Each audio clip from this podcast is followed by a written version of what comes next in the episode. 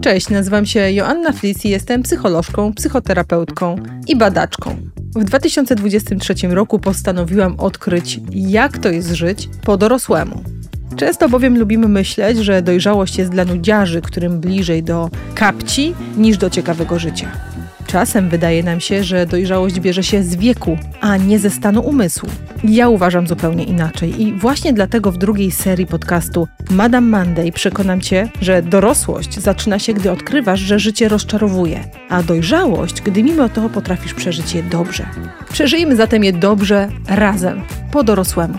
Ten podcast powstaje dzięki patronom na Patronite, a mnie znajdziesz na Instagramie i na Facebooku pod hasłem psycholożka Joanna Flis.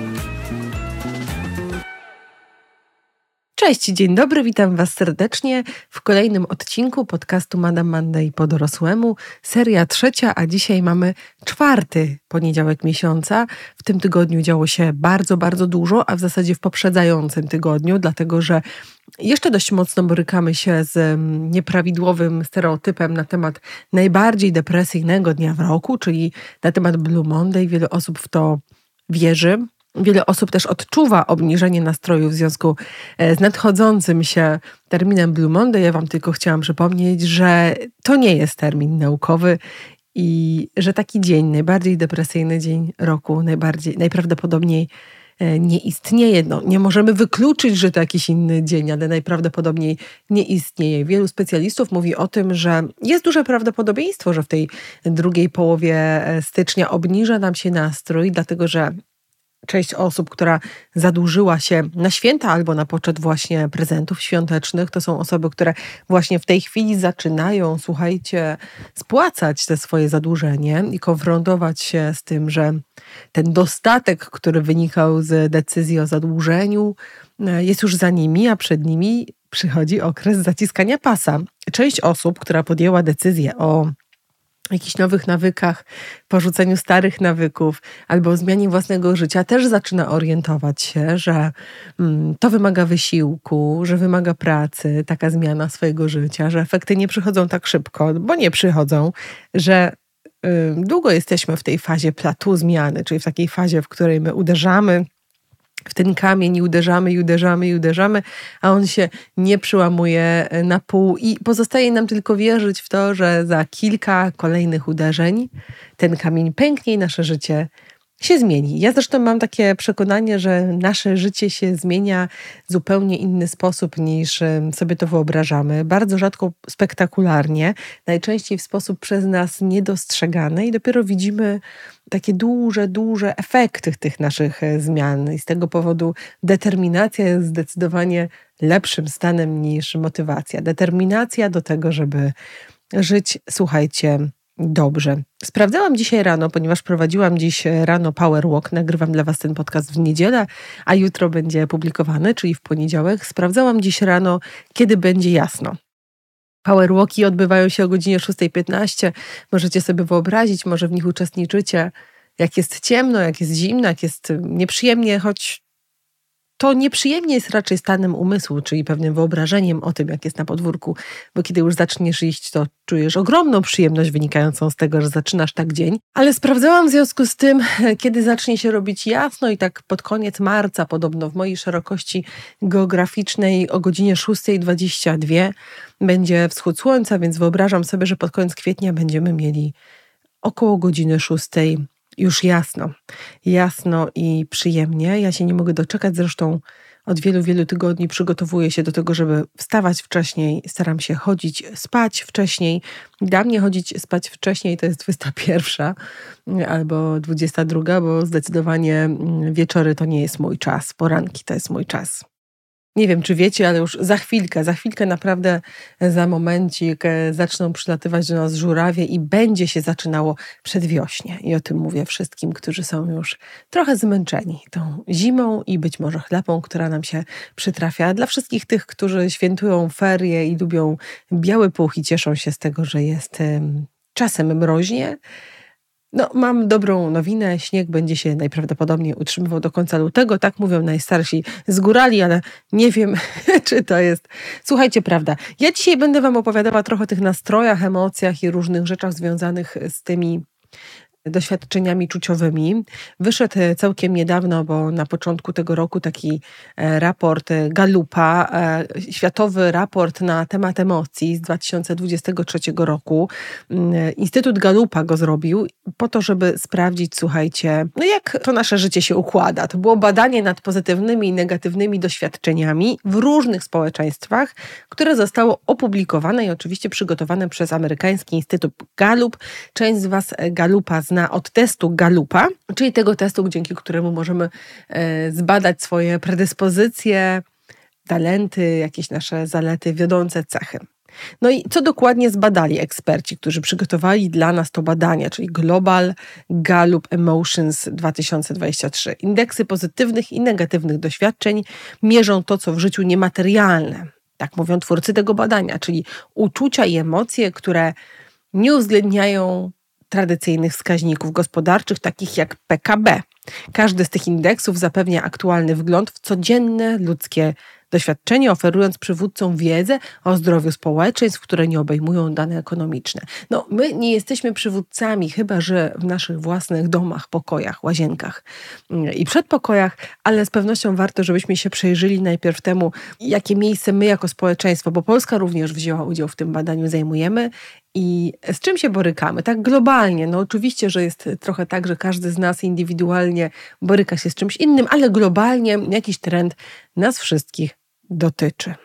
Okazuje się, że Polska znalazła się w takiej czołóweczce krajów z najmniejszą liczbą złych emocji w życiu, ale nie cieszcie się, nie cieszcie się jeszcze, bo to wcale nie oznacza, że jesteśmy szczęśliwi. Okazuje się, że to, czy na, na co dzień żyje się dobrze, czy źle, e, oceniamy na podstawie naszych różnych codziennych doświadczeń. A te nasze codzienne doświadczenia, jak wiemy, bywają przyjemne i nieprzyjemne, i lepsze, i gorsze. I to właśnie te doświadczenia stały się dla twórców tego testu punktem wyjścia do stworzenia właśnie dorocznego raportu z którego e, wynika, że jesteśmy w tej czołóweczce. Raport bazował na odpowiedziach ponad 147 tysięcy dorosłych mieszkańców i uwaga, wzięły udział w badaniu 142 kraje i regiony z całego świata i było to badanie wśród grup reprezentatywnych dla poszczególnych krajów. Co to oznacza? To oznacza, że możemy generalizować wyniki na całość i identyfikować się z tym, co twórcy badania dla nas odkryli, chociaż jeżeli wasze doświadczenie będzie zupełnie inne niż właśnie doświadczenie respondentów biorących udział w badaniu, no to nie przywiązujcie się do tego, co mówili respondenci, tylko używajcie własnego oglądu swojej rzeczywistości. No, uczestników badania pytano o percepcję ich warunków życia, czyli o to, w jaki sposób oni postrzegają te warunki życia swoich swobód osobistych, no i obecności w różnego rodzaju społecznościach. Kwestionariusz ankiety na przykład y, zawierał takie pytania jak czy czułeś się wypoczęty, czy tego dnia traktowano cię z szacunkiem, czy na przykład nauczyłeś, nauczyłaś się czegoś interesującego, a może się uśmiechałaś, uśmiechałeś.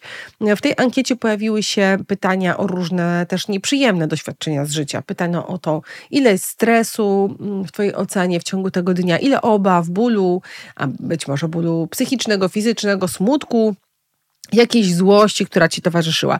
No i na podstawie tych zebranych e, fotografii, że tak powiem, stanu emocjonalnego w ciągu dnia i tych poczuć, no bo na ile się czułam szanowana, to jest pewien rodzaj poczucia, e, zebrano odpowiedzi, no i oczywiście analitycy opracowali dla nas takie dwa indeksy.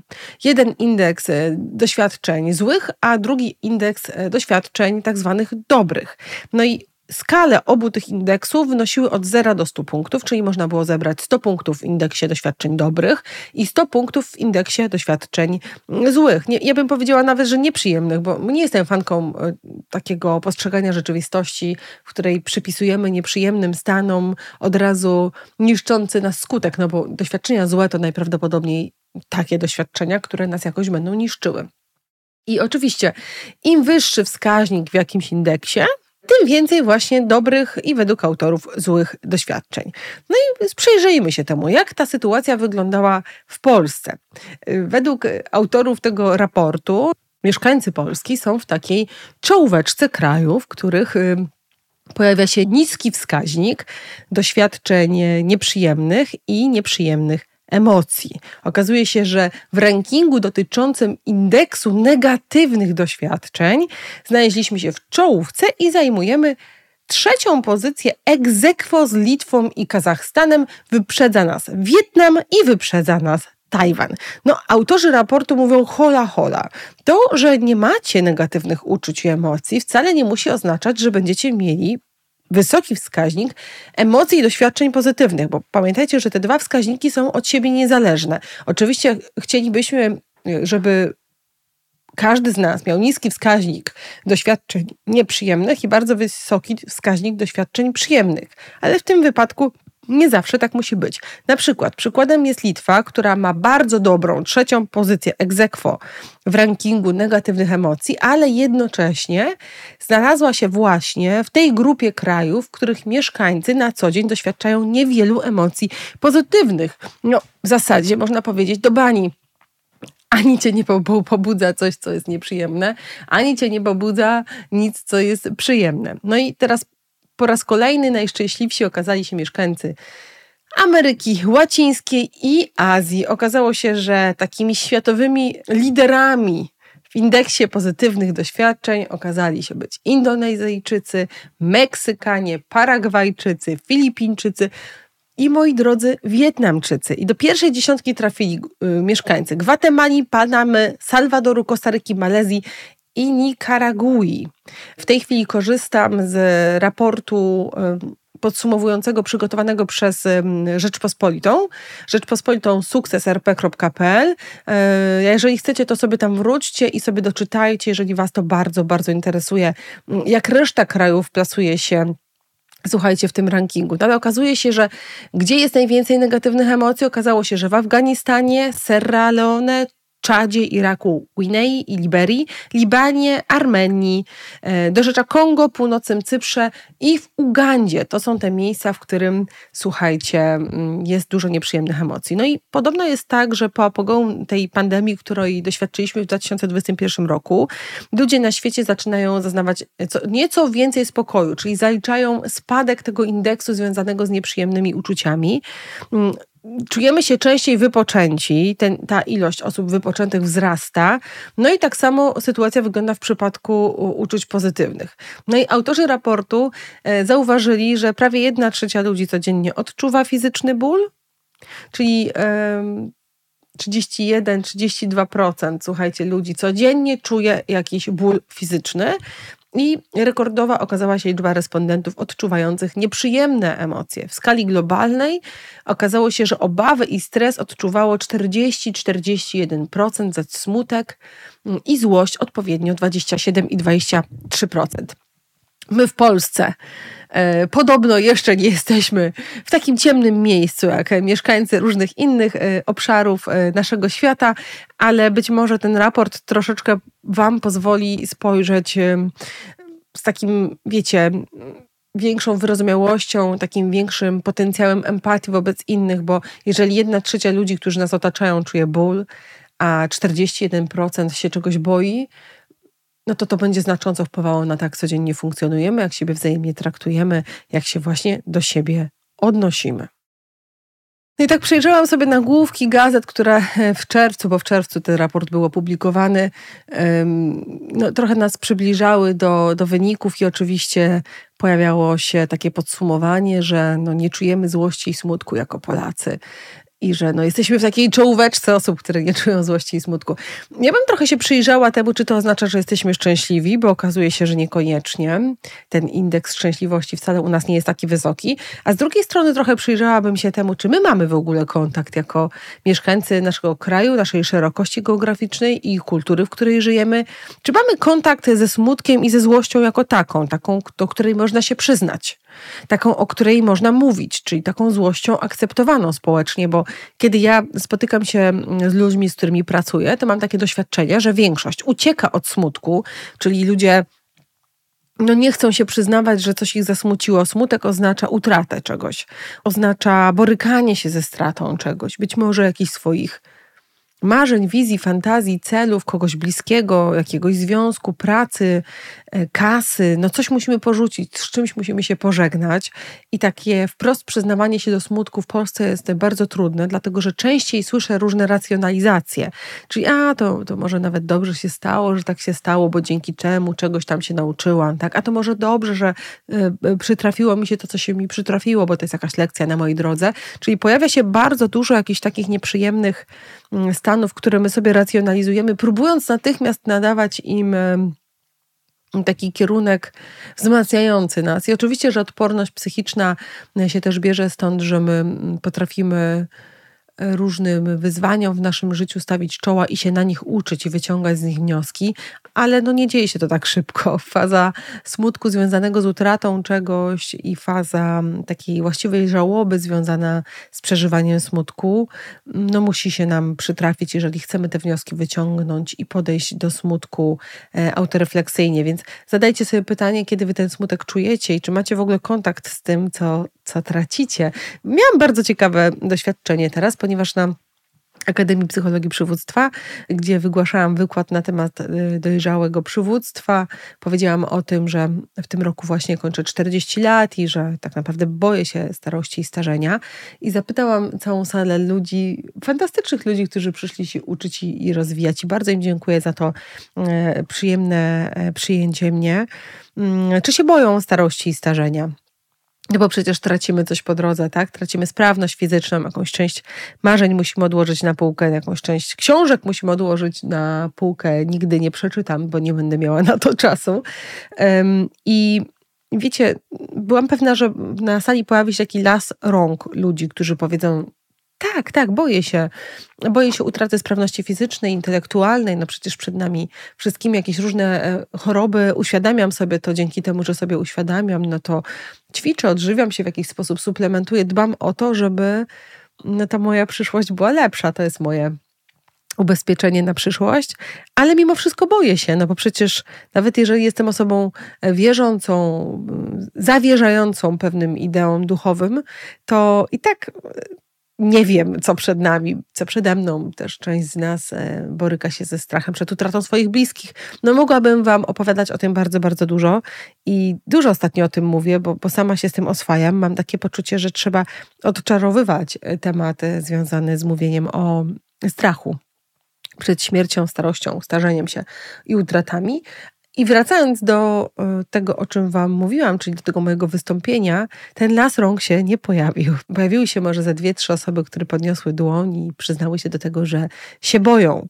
I pomyślałam sobie wtedy, że to jest statystycznie niemożliwe, czyli my mamy wyćwiczoną pewną postawę związaną z byciem dzielnym, odważnym, e, nie bojącym się mieszkańcem tej planety i że nie przyznajemy się, być może nawet sami przed sobą do tego, jak bardzo się boimy. Często słyszę też taką racjonalizację, no, że przecież nie mamy na to, na to wpływu, no to się tutaj nie ma czego bać.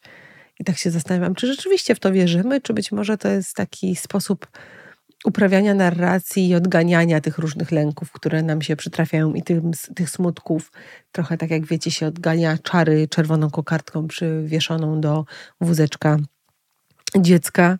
I z jednej strony to oczywiście pomaga, no bo przecież nie da się chodzić cały czas rozmyślając o naturze przemijania człowieka i utrat różnych rzeczy, a z drugiej strony no czasem trzeba tą wstążeczkę zdjąć i zobaczyć, co tam pod tą wstążeczką się kryje, bo jak się nie zdejmie, no to się nie jest w stanie świadomie przeżyć e, swojego własnego życia, zadać sobie właściwych pytań które rzeczywiście przynoszą, a nawet jak nie ukojenie, to jakąś taką dużą świadomość.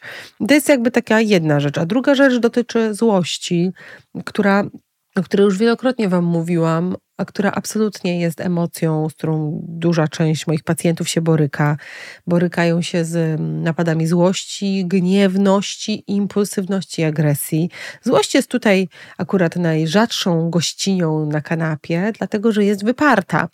Złość, która jest adekwatna, która jest zdrowa, która pomaga rozpoznawać granice, jest wyparta, jest nierozpoznana, jest niezaakceptowana, jest nieuprawomocniona, jest raczej unieważniona i bardzo szybko taka złość przeradza się w pewną gniewność.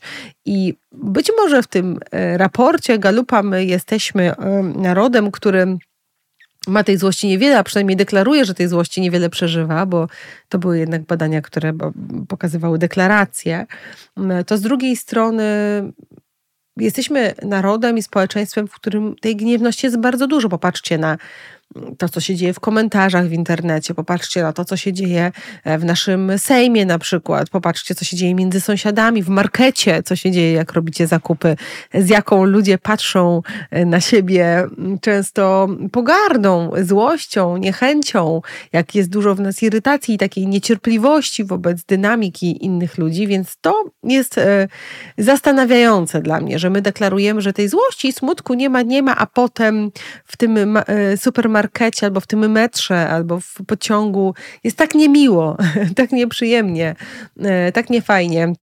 Wczoraj jechałam pociągiem i opowiem Wam o takich dwóch rzeczach, które się mi przytrafiły. Raz, że zmieniłam miejsce w przedziale z mojego miejsca, które było oznaczone numerkiem na jakiś inny przedział, bo był wolny, dlatego że w moim przedziale siedziało dwóch panów takich naprawdę totalnie przeziębionych, cały czas tam kichających w tym przedziale i kaszlących. A ponieważ sama borykam się ze złagodnym przeziębieniem, to pomyślałam sobie, że zmienię sobie przedział, e, żeby się od nich nie zarażać, bo jechałam prawie 7 godzin tym pociągiem i w pewnym momencie, jak chodziłam po korytarzu, Nabijałam sobie kroki, bo już bolał mnie tyłek od siedzenia. Przyszło takie małżeństwo, żeby zająć właśnie jedno z tych miejsc, które ja zajmowałam. E, no i y, oczywiście wściekły, że ktoś zajął to miejsce. Ja nie jestem typem, który zabiera miejsce na stałe, więc już mówię, że idę, już będę się pakowała i będę zabierała e, swoje rzeczy, bo się przesiadłam, e, już zwalniam. I pani, która docelowo miała siedzieć tam, gdzie ja miałam siedzieć, złapała te moje przedmioty i zrzuciła je na ziemię i usiadła po prostu na fotelu. I pomyślałam sobie, duży potencjał przemieszczonej złości, i, bo przecież to nie jest historia o mnie, tylko tej pani. Ile my mamy takiej niecierpliwości w sobie do drugiego człowieka, jak bardzo trzeba być nieszczęśliwym człowiekiem, żeby coś takiego zrobić. A druga historia była o uzależnieniu bo akurat wczoraj się uparł na mnie internet i pokazał mi różne rzeczy, więc jedna ze znanych księgarni, takich księgarni o kawiarni od rana przekonywała mnie do tego, że należy wypić do śniadania prosecco, że warto wpaść do nich i wypić do śniadania prosecco e, i przy okazji wnieść toast za życie strasznie mnie to jakoś poraziło, bo y, prosecco do śniadania to, to jest toast przeciwko życiu, to nie jest toast za życie. Nie, nie będę wymieniała nazwy tej księgarni kawiarni, bo też ją bardzo lubię, natomiast y, no, ten przekaz jakoś tak daleko jest od y, zdrowego rozsądku i jakiejś mądrości, że poraził mnie. Ale to nie był koniec, przepraszam, tego przekazu, dlatego że koło południa pojawiła się kolejna reklama właśnie z tego miejsca, z jakimś kolejnym alkoholem. Już nie czytałam opisu to za co, e, ale no, byłam porażona, że trochę tak to wygląda. Ja rozumiem, że rynek rządzi się e, swoimi prawami, ale czasami warto od siebie wymagać trochę więcej i to jest jedna rzecz, która była związana z kulturą picia, bo miałam dużo czasu wczoraj na różne refleksje, a druga rzecz była związana z tym, że w Warsie, w którym jadłam obiad, mm, było sześciu chłopców, myślę, że na oko 16-17 lat, to były dzieciaczki, które gdzieś tam przy okazji ferii jechały razem z plecakami. Pani sprzedawała im piwo za piwem. I ci chłopcy już tak po godzinie byli naprawdę bardzo pijani i widzieli to wszyscy ludzie, którzy siedzieli w warcie, przewracali oczami, robili różne rzeczy i nikt poza mną nie zwrócił uwagi panie w warcie. No oczywiście ja się naraziłam i raczej wzbudziło to oburzenie pani sprzedającej. Natomiast nikt nie poparł tego, co mówię, choć wszyscy przewracali oczami i wymieniali takie komentarze, przecież to są dzieci, przecież to są dzieci, przecież to są e, dzieci. No właśnie, to są dzieci. Mm, I to były dzieci, czyjeś dzieci, które jechały sobie pociągiem, teoretycznie w bezpiecznym miejscu, i którym ktoś e, całą drogę, powtarzam, 7 godzin, oni też jechali tak długo, sprzedawał e, alkohol w Warsie, na trasie, słuchajcie, Katowice, Kołobrzeg. Nieprawdopodobne byłam poruszona tym. To są takie dwie rzeczy, które mi się przytrafiły, ale one są bardzo blisko też złości, takiej gniewności, tego, co my robimy, dlatego że zrzucenie tych moich przedmiotów na ziemię, mm, czy właśnie lęk przed wyrażeniem złości, adekwatnej złości na przekraczanie granic przez inne osoby, tylko bierno-agresywny, taki pasywno-agresywny sposób rozstrzygania swojej złości, czyli przewracanie oczami, komentowanie po cichu, lęk przed podejściem do pani w Warsie i zwrócenie mi jej uwagi. No to jest takie charakterystyczne dla nas, e, dla Polski, e, dla naszego społeczeństwa. Nie wiem, jak jest w innych kulturach, może bardzo podobnie, ale nad tym dobrze by było się zatrzymać, co ja z tą swoją złością robię i jak ja z nią postępuję. I powiedziałabym, że ludzie, których obserwuję, najczęściej dealują z bierną agresją, a zaraz e, za nią pojawia się gniewność. Często nie jest to złość, jest to po prostu gniew z którym nie wiadomo, e, co począć i jak e, się obsługiwać. Arystoteles mówił coś takiego, że łatwo jest zapłonąć gniewem, bo każdy z nas to umie, lecz wyrażać go w stosunku do właściwej osoby, we właściwym stopniu, we właściwym czasie oraz we właściwym przedmiocie i we właściwy sposób, to nie jest łatwe i nie każdy to umie. Więc większość z nas potrafi zapłonąć gniewem, ale mamy kłopot z tym, żeby po pierwsze zlokalizować na kogo czujemy i wobec kogo czujemy ten gniew. Czy to jest osoba z tu i teraz, czy z przeszłości. Mm, w jakim stopniu wyrażać ten gniew, czyli ile ja mogę tej swojej gniewności komuś przekazać. Myślę, że tyle, ile dotyczy adekwatnego przewinienia drugiej strony, być może przekroczenia granicy. Kiedy to zrobić? Najwcześniej, jak to jest możliwe, żeby ta, ta gniewność nie przerodziła się właśnie w wściekłość i mm, w jaki sposób to zrobić, czyli jak to zrobić, żeby to nie była agresja. Trochę jest tak, że różni autorzy treści dotyczących syndromu DDD, DDA, a wiecie, że ja jakoś tak sobie myślę o tym, że większość z nas doświadcza cech tego syndromu, kręci się wokół gniewności jako takiej konsekwencji wczesnych urazów interpersonalnych. Że ten nieukojony gniew jest taką wtórną reakcją na to, co nam się w przeszłości przytrafiło i że całe życie nie zdajemy sobie sprawy z tego, że pozostajemy zagniewani, bo wciąż nieustannie czujemy się skrzywdzeni. I że takie wczesne urazy bardzo często się pojawiają e, w naszym życiu i raczej dotyczą wszystkich, no i często związane są z okresem wczesnego dzieciństwa albo dorastania, rozwijania własnej autonomii i tu się pojawiają te pierwsze momenty, w których my się nie uczymy wyrażać złości, ale też płoniemy taką gniewnością. Jest taki świetny podcast Kwan Um szkoły buddyzmu Zen i słuchałam sobie odcinka na temat pokłonów. Jasny Umysł nazywa się ten podcast. Jeżeli lubicie buddyzm zen, to was zachęcam. I tam w jednym z odcinków e, taki mnich, który się tym zajmuje, mówi, że on zauważył, że jak zaczął uprawiać medytację w ruchu, właśnie te 108 pokłonów, to że zaczął na siebie z czasem patrzeć inaczej w lustrze i że się wcześniej nie zastanawiał nad tym, ale kiedy patrzył na siebie w lustrze wcześniej, to patrzył z taką złością.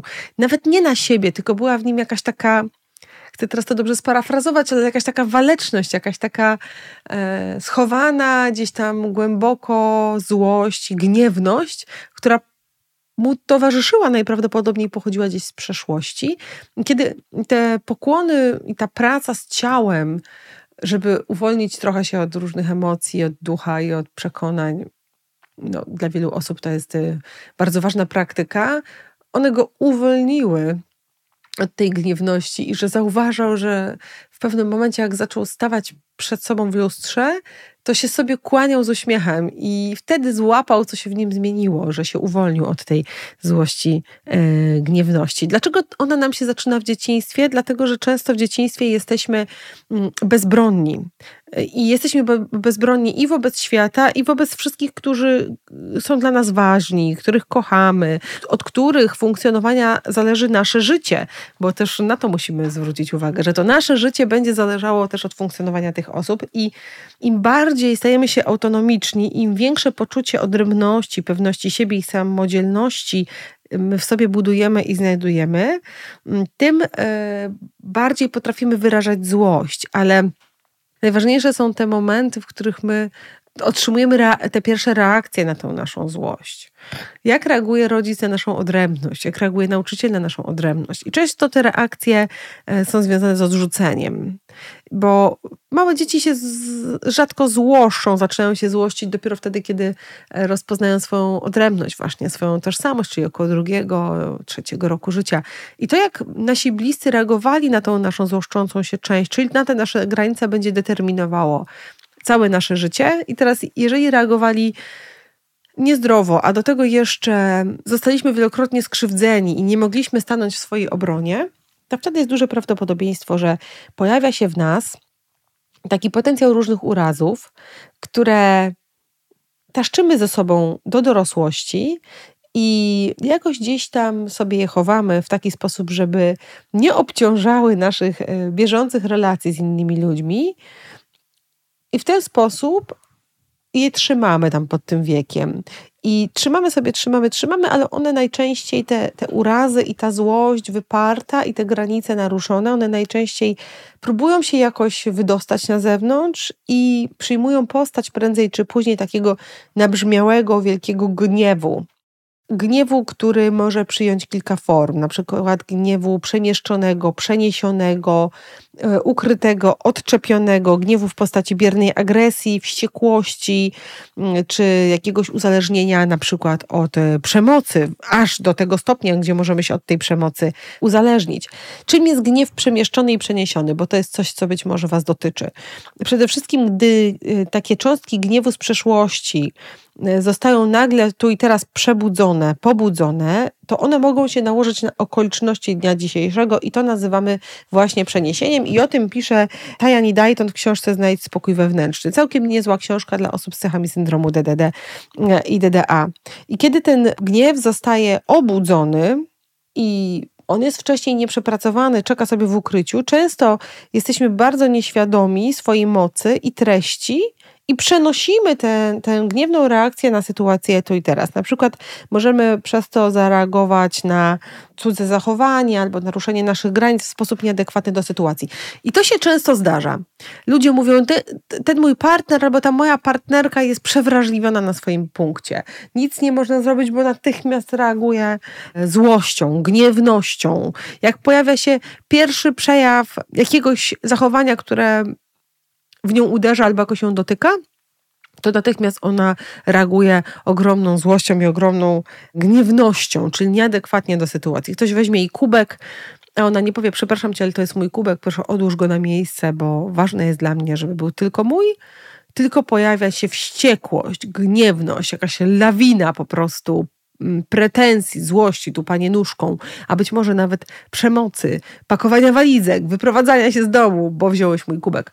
I to jest ten moment, kiedy możemy zobaczyć, że gniew z przeszłości został przeniesiony, przemieszczony, ale ten gniew uruchamiany jest przez pewną sytuację, sytuację związaną z zawłaszczaniem na przykład Twoich własnych przedmiotów. Być może to jest gniew z dzieciństwa, który nie mógł być wyrażony w relacji z rodzeństwem o jakąś przestrzeń, łóżko, pokój, e, przedmioty, a być może to jest gniew, który w relacji z rodzicem nie mógł być e, wyrażony, bo, bo rodzic na przykład regularnie podbierał ci twoje przedmioty, ich nie oddawał albo niszczył je, a ty byłeś w takim miejscu, w którym nie możesz, nie możesz powiedzieć nie. Być może ktoś zabrał ci pieniądze ze skarbonki, być może ktoś zawłaszcza Twoją przestrzeń, być może ktoś nigdy nie pukał do Twojego pokoju. No generalnie warto zobaczyć ten czynnik spustowy, czyli te okoliczności, które uruchamiają tę gniewną reakcję.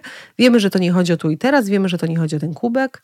E, chodzi o coś więcej, o coś głębiej, o coś, co było częściej powtarzane, o coś, co było często powtarzane, a nie mogło być e, wyrażone. I to jest taki moment, kiedy no możemy bardzo obciążać ludzi, którzy są wokół nas tą potrzebą wyrażania tej naszej niewyrażonej gniewności i złości. Dlatego możemy być nadmiernie hiper, po prostu czujni na te momenty, w których ktoś właśnie dotyka podobnego scenariusza doświadczeń, jak ten, który nam się przytrafiał. No tutaj akurat autorka podaje taki przykład, że matka Breta miała zaburzenia maniakalno-depresyjne i że on może się dopatrywać cech chorobowych zmienności nastrojów swojej żony. Czyli ona miała, jego matka miała maniakalno-depresyjne zaburzenia, ale on jest hiperczujny, bo to było źródłem jego złości w przeszłości i gniewności na to, jak jego żona ma wahnięcia nastroju, tak? I może gniewem reagować na tą jej zmienność i oczekiwać od niej takiej pełnej, pełnej stabilności, która przecież wiemy, że e, nie jest możliwa, tak? Ale tutaj on może reagować napadami złości, agresji i gniewności. Albo ktoś na przykład miał mm, e, niedecyzyjnego partnera w przeszłości, na przykład był w związku z osobą, która nie potrafiła podejmować żadnych decyzji, to było źródłem jakichś wielu nadużyć i właśnie złości pod spodem, że wszystko jest na mojej głowie, bo związałam się, związałem z kimś, kto jest totalnie nieodpowiedzialny, niedecyzyjny, to potem mogę być hiperczujna w relacji z innymi partnerami i na ich niezdecydowanie reagować wściekłością i gniewem, totalnie nieadekwatnie, tak? Czyli często właśnie, żeby się e, zabezpieczyć, żeby to nam się więcej nie przytrafiło, ta złość przychodzi, ta gniewność przychodzi. Ona się rozwija na tym wydarzeniu, bardzo podobnie tak jak powinna rozwinąć się w przeszłości, ale się w przeszłości nie rozwinęła, no bo z jakichś powodów nie mogła, tak? Nie mogła się rozwinąć, albo tam był jakiś taki strumień doświadczeń, który nie, pozwol, nie pozwalał na bieżąco odwentylować tego, tej ilości gniewu, bo myślę sobie o tym, że są sytuacje, w których nasi bliscy, szczególnie w dzieciństwie, yy, codziennie dostarczają nam pewnego rodzaju doświadczenia, no nie, nie można tego zwentylować, nie ma jak tego tego zwentylować. Masz wybór, albo będziesz codziennie wściekły, wściekła na swoją na przykład nie wiem, kontrolującą matkę albo ojca mm, i to oznacza, że będziesz wściekłości przeżywała całe swoje dzieciństwo, albo to po prostu wyprzesz i yy, tam ci się będzie pod spodem zbierało, a potem będziesz w dorosłym życiu hiperczujną osobą właśnie w obliczu takich sytuacji. No i to jest gniew przemieszczony albo przeniesiony. Ja bym powiedziała, że to jest też trochę taki gniew, który nas broni, chroni, taki, który się nie skończył, szuka, wypatruje, szuka takich okoliczności podobnych do tych okoliczności, które go wzbudzały. No i może nam bardzo utrudniać życie, bo możemy widzieć problemy tam, gdzie ich w zasadzie, słuchajcie, nie ma. Mamy jeszcze coś takiego jak gniew ukryty albo gniew, który sobie odszczepiliśmy, czyli odczepiliśmy go od siebie. Gniew może zostać odczepiony, czyli w zasadzie usunięty z pola naszej świadomości, może być stłumiony, zanegowany, albo na przykład e, totalnie skierowany do wnętrza. I w takich przypadkach może przeistoczyć się w dolegliwości fizyczne, na przykład bóle pleców, głowy, nadmierne napięcie mięśniowe, albo w depresję. Albo w uzależnienie, czyli tu mamy taką, e, taką triadę, tak? Bóle niewiadomego pochodzenia, uzależnienie, depresja. I kiedy taka złość zostaje przemieszczona do wewnątrz, to po prostu nas boli. E, I to jest bardzo niekomfortowe uczucie, bardzo nieprzyjemne, e, które nam się kojarzy przede wszystkim z bólem fizycznym. I kiedy tak naprawdę bardzo uporczywie tkwi w nas jakaś taka nieprzepracowana złość, albo kiedy nie znamy sposobów, takich zdrowych sposobów na to, żeby ją przypomnieć sobie, przetworzyć, mm, zwentylować, pozbyć się jej raz na zawsze, to wtedy możemy rzutować cały czas pretensje, ból, frustrację na innych, albo właśnie poszukiwać ciągłego, bieżącego ukajania tego bólu w alkoholu, lekach, jedzeniu i właśnie w zachowaniach kompulsywnych. Bardzo często zachowania kompulsywne, jedzenie kompulsywne, kupowanie kompulsywne, mm, słodycze no to jest sposób na ciągłe regulowanie tego odczepionego albo ukrytego gniewu, który nie może znaleźć ujścia. Taka osoba często na zewnątrz wydaje się być bardzo taką ciepłą, miłą, przyjazną, misiowatą postacią, niegroźną postacią i często są to osoby właśnie z ukrytą gniewnością albo taką odczepioną gniewnością. No ale ktoś by zadał pytanie, no ale przecież coś mimo wszystko te osoby z tą złością robią. To nie jest tak, że tylko przemieszczają, to nie jest tylko tak, że przenoszą, to nie jest tak, że ukrywają albo odszczepiają, a propos raportu, który Wam na początku e, przedstawiałam, gdzie ludzie nie mówią wprost, nie, nie, ja się nie złoszczę, mm, coś z tą złością robią. I najczęściej strategią radzenia sobie ze złością jest właśnie gniew bierno-agresywny.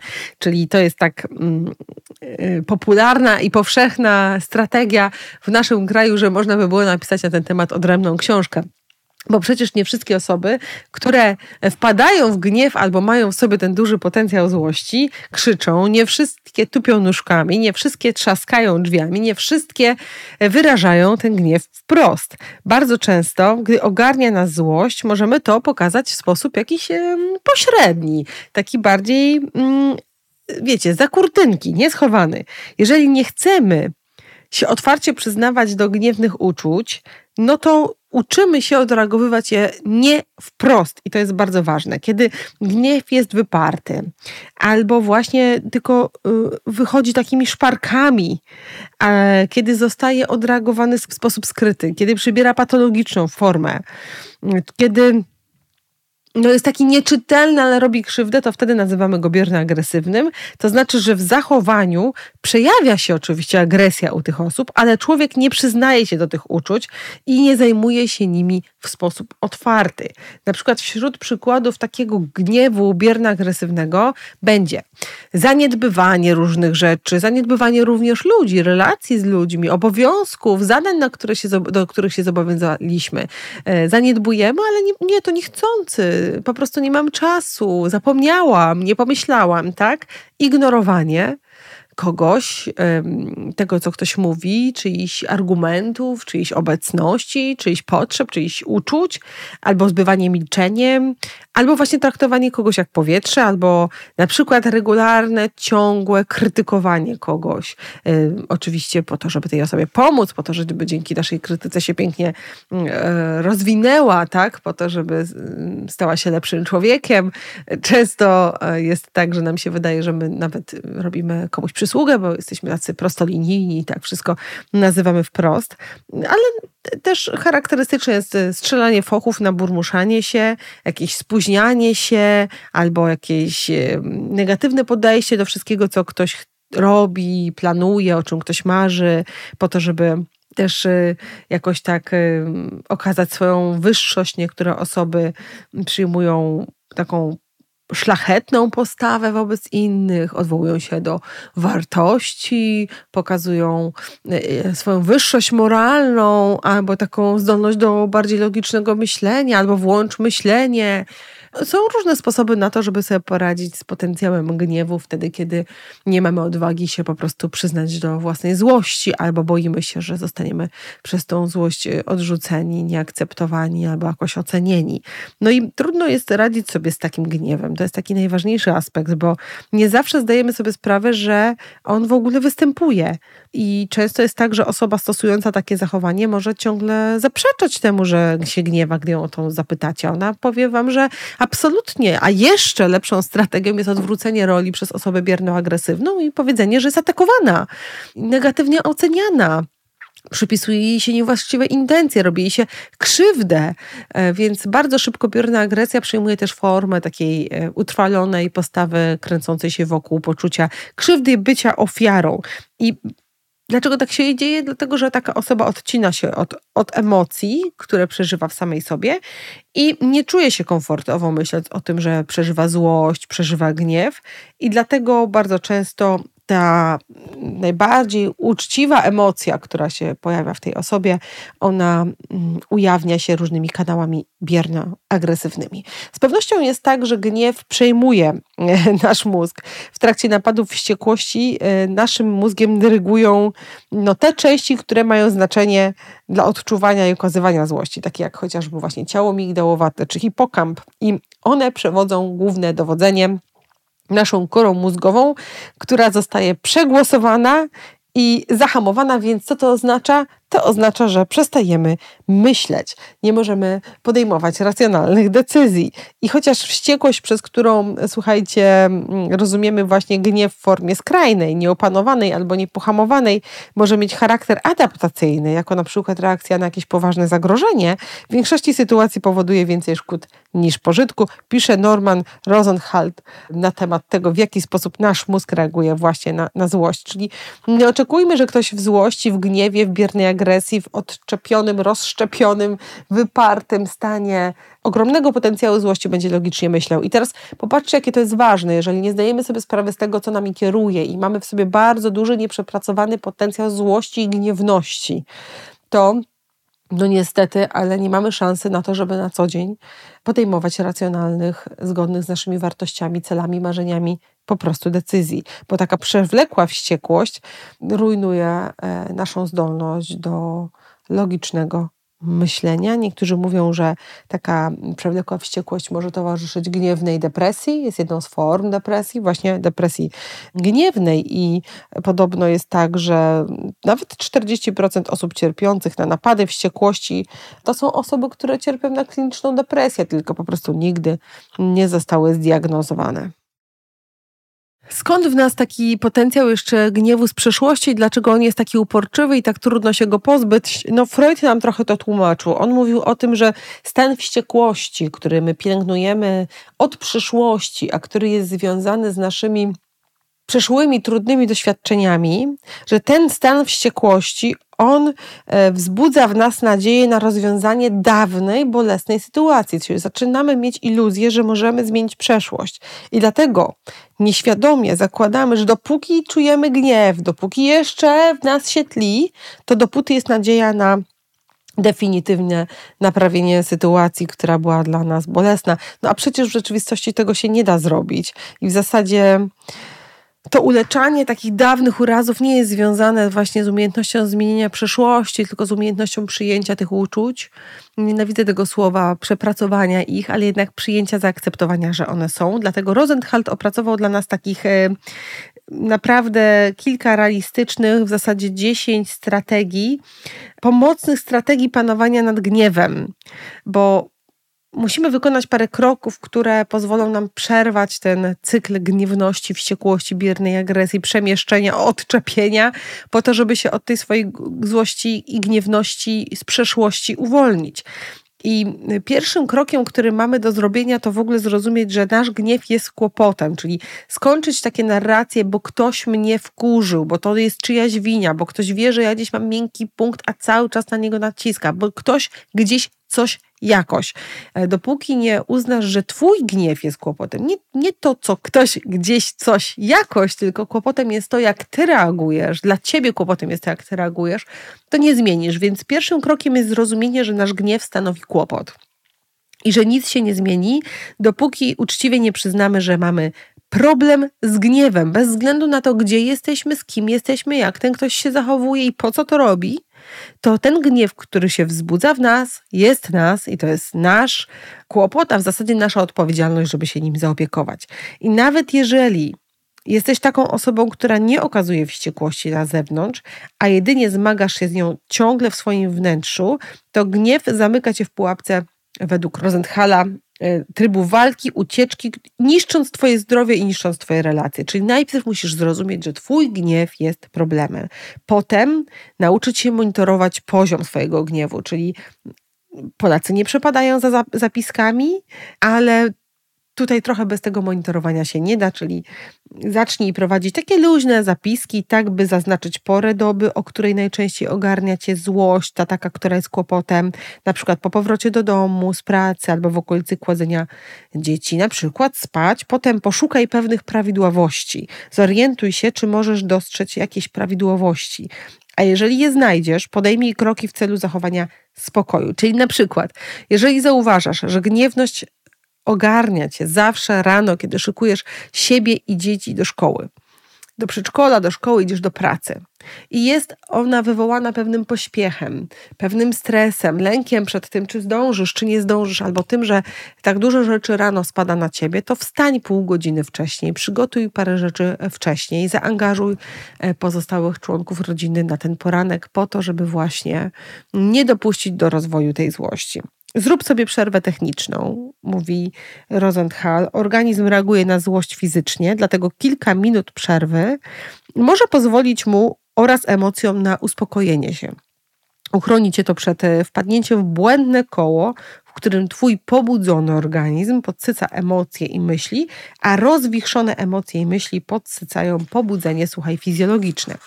Potem Zakwestionuj spostrzeżenia i myśli, które rozpalają gniew. Być może patrzymy na świat tendencyjnie, oczekując tego, co najgorsze i niechcący pomagając się temu ziścić. Jeżeli mamy ciągle negatywny odbiór rzeczywistości, mamy też negatywne oczekiwania, które mogą być samospełniającą się przepowiednią, czyli trochę przestań ufać swoim myślom i spostrzeżeniom, szczególnie tym, które rozpalają Twoją gniewność.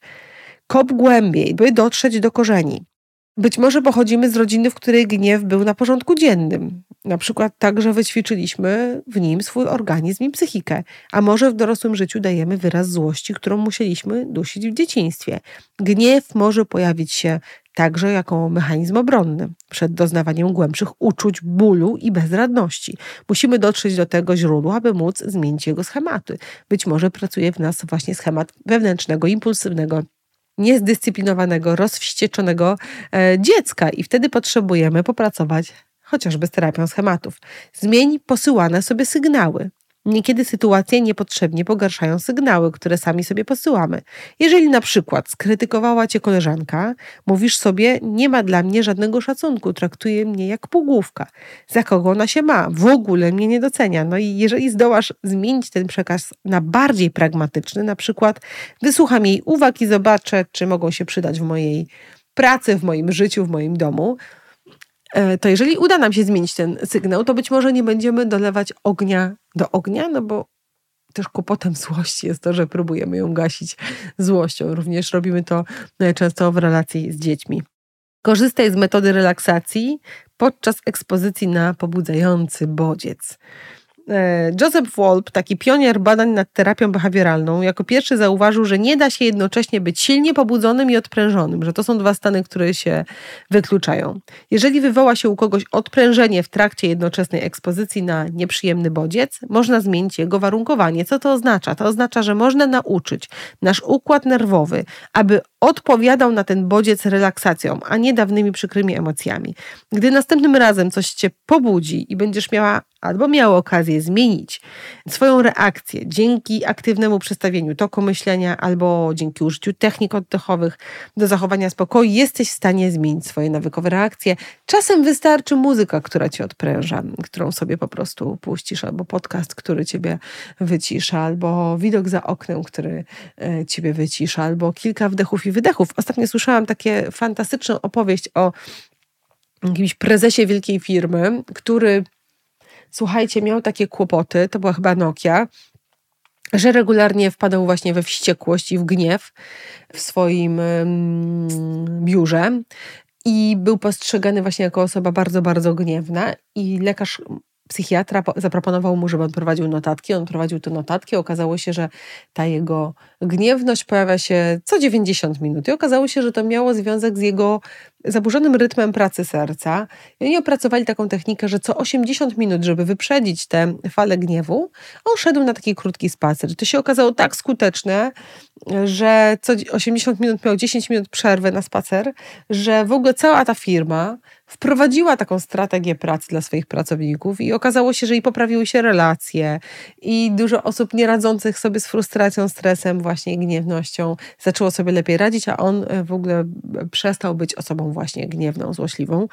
Słyszałam też taką historię o kimś, kto miał problem z przerywaniem innym ludziom w nieskończoność. I terapeuta poprosił go tylko o to, żeby za każdym razem, kiedy chce komuś przerwać, zrobił po prostu głęboki wdech i wydech. I okazało się, że ta technika działa tak spektakularnie, że jak on robi wdech i wydech, to, to, to jego ochota przerywania innym po prostu się już zmniejsza do zera. I nie pracował nad resztą swoich cech osobowości, ale jego bliscy, rodzina, współpracownicy zaczęli nagle dostrzegać ogromne zmiany, postrzegać go jako osobę empatyczną, współpracującą, słuchającą, otwartą na innych. Jedna drobna technika, więc tutaj trochę to jest o tym, że ty możesz znaleźć sposób, możesz swój własny sposób na to, żeby w tym piku napięcia, w piku wściekłości, w piku złości wprowadzić e, technikę relaksującą, ale musisz robić to na tyle skutecznie, na tyle często, żeby to się zwarunkowało i to, co jest ważne, musi to być prosta technika. Jeżeli zaplanujesz sobie, że w piku złości ty pójdziesz tam na spacer pod zielone drzewo oddalone od ciebie 7 kilometrów i tam siądziesz pod tym drzewem i będziesz jak Buddha medytował, aż doświadczysz olśnienia, to się pewnie nigdy nie wydarzy. Ale kiedy sobie obiecasz, że zejdziesz po schodach na dół i do góry, zanim wybuchniesz na kogoś, to jest duże prawdopodobieństwo, że to się uda. Więc małe techniki, mikrozmiany, które prowadzą do takich makroefektów. No i Kolejnym narzędziem jest odwołanie się do poczucia humoru. Jeżeli jakaś sytuacja ma jakąś zabawną stronę, to ją po prostu wykorzystaj. Nie chodzi o to, żeby być sarkastycznym, albo żeby używać poniżających żartów, e, albo ukryć się za drwiną, ale chodzi o, tym, że, o to, żeby w poczuciu humoru jakoś znaleźć jakiś rodzaj takiego rozprężenia. Więc te takie hasła z dzieciństwa, które my znamy, tak, pod tytułem mm, z czego się głupio śmiejesz y, ze szkoły, one nie są skuteczne. Poczucie humoru jest jednym z najbardziej rozwiniętych mechanizmów obronnych i trzymajmy się tego. Słuchaj swoich sygnałów limbicznych i stosownie do nich postępuj, czyli potraktuj swoją złość jak informację, co ciało mówić o Twojej sytuacji, w którym miejscu czujesz się napięta, napięty, przewrażliwiona, rozedrgana albo usztywniona, czy powinnaś poddychać, zrobić sobie przerwę, uspokoić się, żeby Twój racjonalny umysł mógł Ci lepiej służyć, bo w zasadzie chodzi o to, żeby uznać reakcję, powiedzieć: OK, widzę, że jesteś, a potem pomóc tej reakcji, trochę uwolnić nasz umysł, który jest zaprzęgnięty na rzecz właśnie podtrzymywania reakcji złości, uproszczonego myślenia o tej sytuacji, nakręcania się w dużym skrócie na to, co się dzieje, interpretowania tak sytuacji, żeby po prostu podtrzymać stan wzbudzenia. Odkryj, co cię wyprowadza z równowagi i obmyśl strategię unikania tych sytuacji. Czasem tak jest, że niektóre tematy, sytuacje, miejsca, ludzie, okoliczności, rzeczy, które nie mają dla ciebie znaczenia, wytrącają cię z równowagi. Szczególnie dotyczy to tematów, które są tematami z przeszłości, na które nie mamy wpływu i naprawdę gadanie po próżnicy niczego nie zmienia, tylko wytrąca nas wszystkich z równowagi. No i zrób przemeblowanie poznawcze, czyli zmień swój sposób myślenia, kiedy szaleją gniewne myśli, trochę takie teatralne i uskrajnione, postaraj się zastąpić je czymś bardziej racjonalnym. To jest mega trudne i kiedy ja czytam te zalecenia, to myślę sobie, już was widzę po drugiej stronie, kiedy mówicie, no tak, ale jak to zrobić, jak to zrobić, to jest takie trudne, to jest skomplikowane, w tym piku trudno jest to zrobić. No właśnie. Chodzi o to, żeby nie zacząć uczyć się tego w tym piku, tylko żeby zacząć uczyć się tego w momentach drobnych kiedy doświadczasz drobnych przejawów złości, kiedy doświadczasz drobnych zmian, kiedy e, masz dostęp do tego, co się dzieje, jak wyćwiczysz się przy drobiazgach, kiedy na przykład uderzysz się w mały palec u nogi o drzwi, to wtedy zastosuj te techniki. Pomyśl inaczej o tej sytuacji, spróbuj ją prześmiać, spróbuj mm, jakoś się odprężyć w tym momencie, spróbuj jakoś inaczej popracować z tym bólem, który ci towarzyszy, nie tylko przeklinając i skacząc na jednej nodze, e, e, złoszcząc się na drzwi, kopiąc je jeszcze mocniej. Mm, spróbuj przy tych drobnych rzeczach ćwiczyć. Czy ja ciebie w ogóle zachęcam do takiej pracy, która zaczyna się od drobiazgów, czyli zdenerwowałam się, bo nie ma mojego ulubionego sera w sklepie. E, I teraz, co ja mogę zrobić? Mogę zmienić perspektywę, odwrócić od tego myśli, mogę pogadać z kimś, mogę puścić sobie jakąś muzykę, mogę zrobić oddech, wdech i wydech, czyli pozwólmy budować się tym nawykom, prawidłowym nawykom postępowania ze złością, gniewem i irytacją na tych niższych szczeblach i wtedy one będą naturalnie stawać się częścią naszego życia i jest duże prawdopodobieństwo, że w piku też przypomnimy sobie, że coś działa. To trochę jak z technikami oddechowymi. Nie uczysz się ich wtedy, kiedy ich potrzebujesz. Uczysz się ich wcześniej, a kiedy je potrzebujesz, ich potrzebujesz, wtedy wyciągasz je sobie z kieszonki i używasz. I tego Wam i sobie serdecznie, serdecznie życzę. Na dzisiaj to już będzie koniec. Dzisiaj nie mam u siebie nikogo w studio, jestem e, tylko ja sama. Mam nadzieję, że e, ten podcast mimo wszystko Wam się jakoś posłuży. Ja Was zapraszam codziennie o 6.15 na Powerwalki, na YouTube'a, na nasz kanał na YouTubie, gdzie możecie codziennie posłuchać czegoś fajnego, czegoś powerowego i z nami troszeczkę e, pospacerować. 2 lutego widzimy się u Justyny Szycnagłowskiej. Jeżeli jesteście na jej imprezie, evencie pod tytułem Podcasty na żywo, to zapraszam. Będzie Kasia Miller, Klaudia Pingot, gdzie mnóstwo fajnych e, osób, e, możecie sobie zerknąć na zapowiedź i zobaczyć, kto tam będzie, których warto posłuchać. E, gdzie Was jeszcze zapraszam? Zapraszam Was w przyszłym tygodniu, w poniedziałek na podcast i zapraszam Was oczywiście do grupy Gram Praktyki. W styczniu kończymy pracę nad zmianami nawyków i wprowadzaniem nowych nawyków. To nie znaczy, że zakończamy nad tym pracę, bo będziemy pewnie pracować cały rok, ale to znaczy, że przestajemy o tym tak intensywnie mówić, ale od lutego e, zaczynamy pracę nad poczuciem własnej wartości, bezwartościowości e, i, i niski, niskiej sprawczości. To są takie trzy obszary, nad którymi będziemy pracować. Więc zachęcam Was do gramu praktyki. Jak się dostać? Wystarczy zostać patronem Madame Monday. Mm, z progu przynajmniej 10 zł czyli mniej niż kawa na Orlenie. I e, to wystarczy, żeby być na tej grupie i codziennie z nami się spotykać. Ja jestem tam dwa razy w tygodniu z webinarem na temat treści, nad którymi pracujemy, ale jest jeszcze 700 innych osób, które e, regularnie się ze sobą komunikują, korespondują i wzajemnie wspierają. Ja Wam bardzo, bardzo dziękuję, że jesteście, że słuchacie i że puszczacie podcast dalej. Jeżeli możecie, to po prostu to zróbcie. W sensie puśćcie dalej. Dzięki serdeczne.